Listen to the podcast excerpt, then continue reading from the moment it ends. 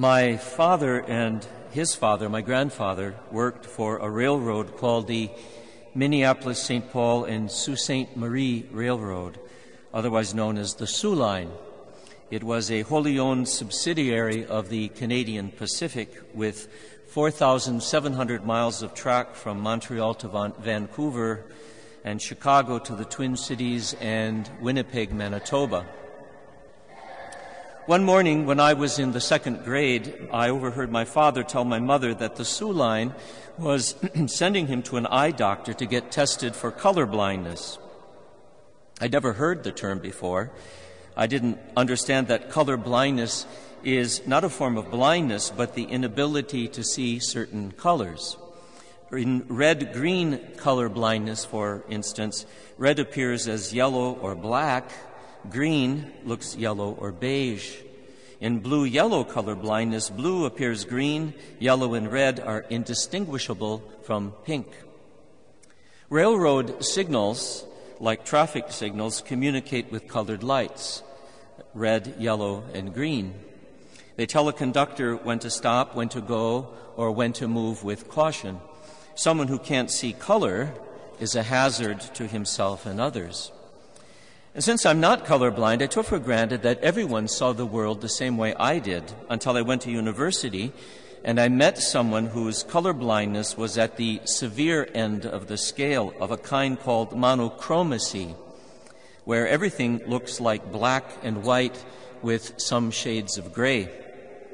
The world he saw was like a movie from the thirties or early forties before Technicolor was invented, like Kansas was for Dorothy before she landed in Munchkinland. I'd like to suggest that colorblindness on a physical level is a metaphor for, on a spiritual level, for a worldview without God. I say that because no homily on Easter can ignore the contemporary Western crisis of faith, a crisis five hundred years in the making. The medievals saw God everywhere the church was, especially in the sacred liturgy and the sacraments. But even the church and the cloister could not contain God. Nature also revealed his presence, and every bush was a burning bush. That's why we call it the Age of Faith. The Enlightenment arrived and dismissed this as nothing more than superstition. In its place, the philosophes created a two-story universe, banishing God to the attic, like an elderly uncle that you don't want to introduce to your friends. That left the earth to us to do with it as we pleased, to turn it into a gold mine or an ashtray. It was a disenchanted world, with no trace of God to be found anywhere. This is why Voltaire, one of the church's cultured despisers, would define a monastery as a building between a church and a hen house, where monks fatten chickens and vice versa. No transcendence there, and may I add, we haven't had chicken in seven weeks. Modernity looked around, and seeing no trace of God, declared him dead. And since heaven was vacant, the totalitarian regimes of the twentieth century created their own version of it on earth. They called it the workers' paradise. If you've ever read Solzhenitsyn's three-volume Gulag Archipelago, you know that it was hell on earth by any standards. The postmoderns came along and turned everything upside down with a radical hermeneutic of suspicion. For them, all God talk is nothing more than a concealed attempt to leverage power over others, and they take it three steps further. Neither God nor truth nor even human nature exists. We are just a construct of whatever we define ourselves to be. Don't like who you are today? You could always be someone else tomorrow. This is the controlling myth of our culture today, and to some degree it affects us all.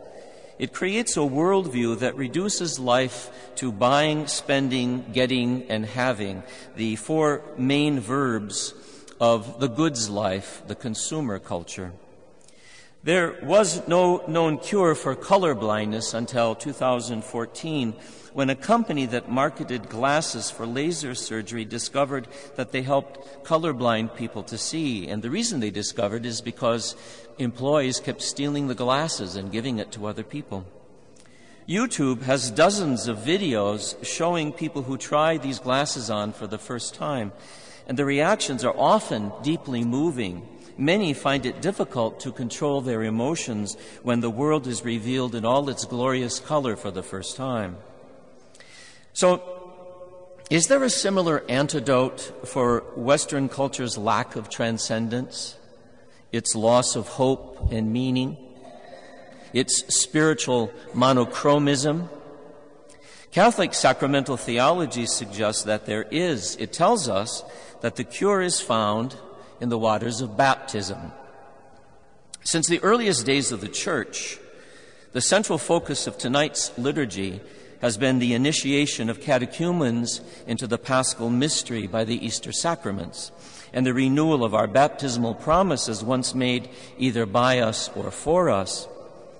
The clearest evidence for the link between baptism and the Paschal Mystery lies, or the earliest, lies in tonight's reading from Saint Paul. But some, sometime in the winter of fifty-seven to fifty-eight A D, Saint Paul was in the Greek city of Corinth. And from there, he wrote the epistle to the Romans, the longest single epistle in the New Testament.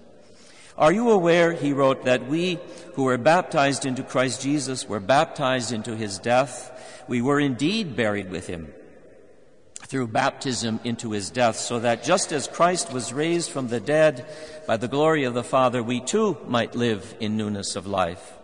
We hear it every year just after the lights go on, the bells ring, the candles are lit, and we sing the Glory in Excelsis for the first time in six weeks. The lights might go on in church, but do they go on in our imagination? This riot of light and sound, together with the passage from Romans, tells us that the new life that we are celebrating is both Christ's and ours. That happened on the day a priest or deacon poured cold water on our heads and warm grace entered our hearts.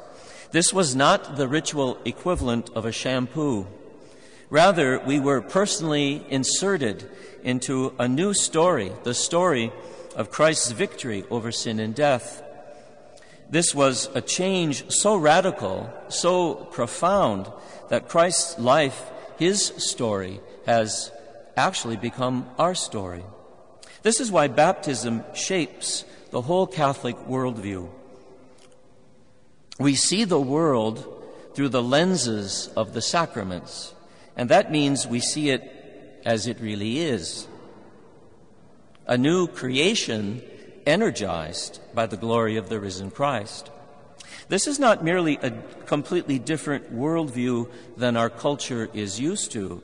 It's a different view of reality than our culture can tolerate.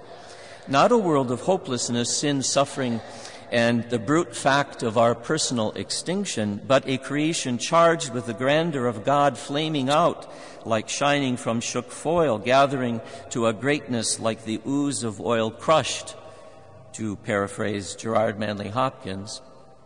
This is what Lent has been leading us to, what the Easter Vigil is inviting us to appropriate for ourselves once again, to see the presence of the risen Christ flare out in sudden bursts of light and energy everywhere around us, to live by the resurrected life. So, let us prepare ourselves to return to the font of baptism and renew our promises, and have the risen Christ open our eyes to the divinizing light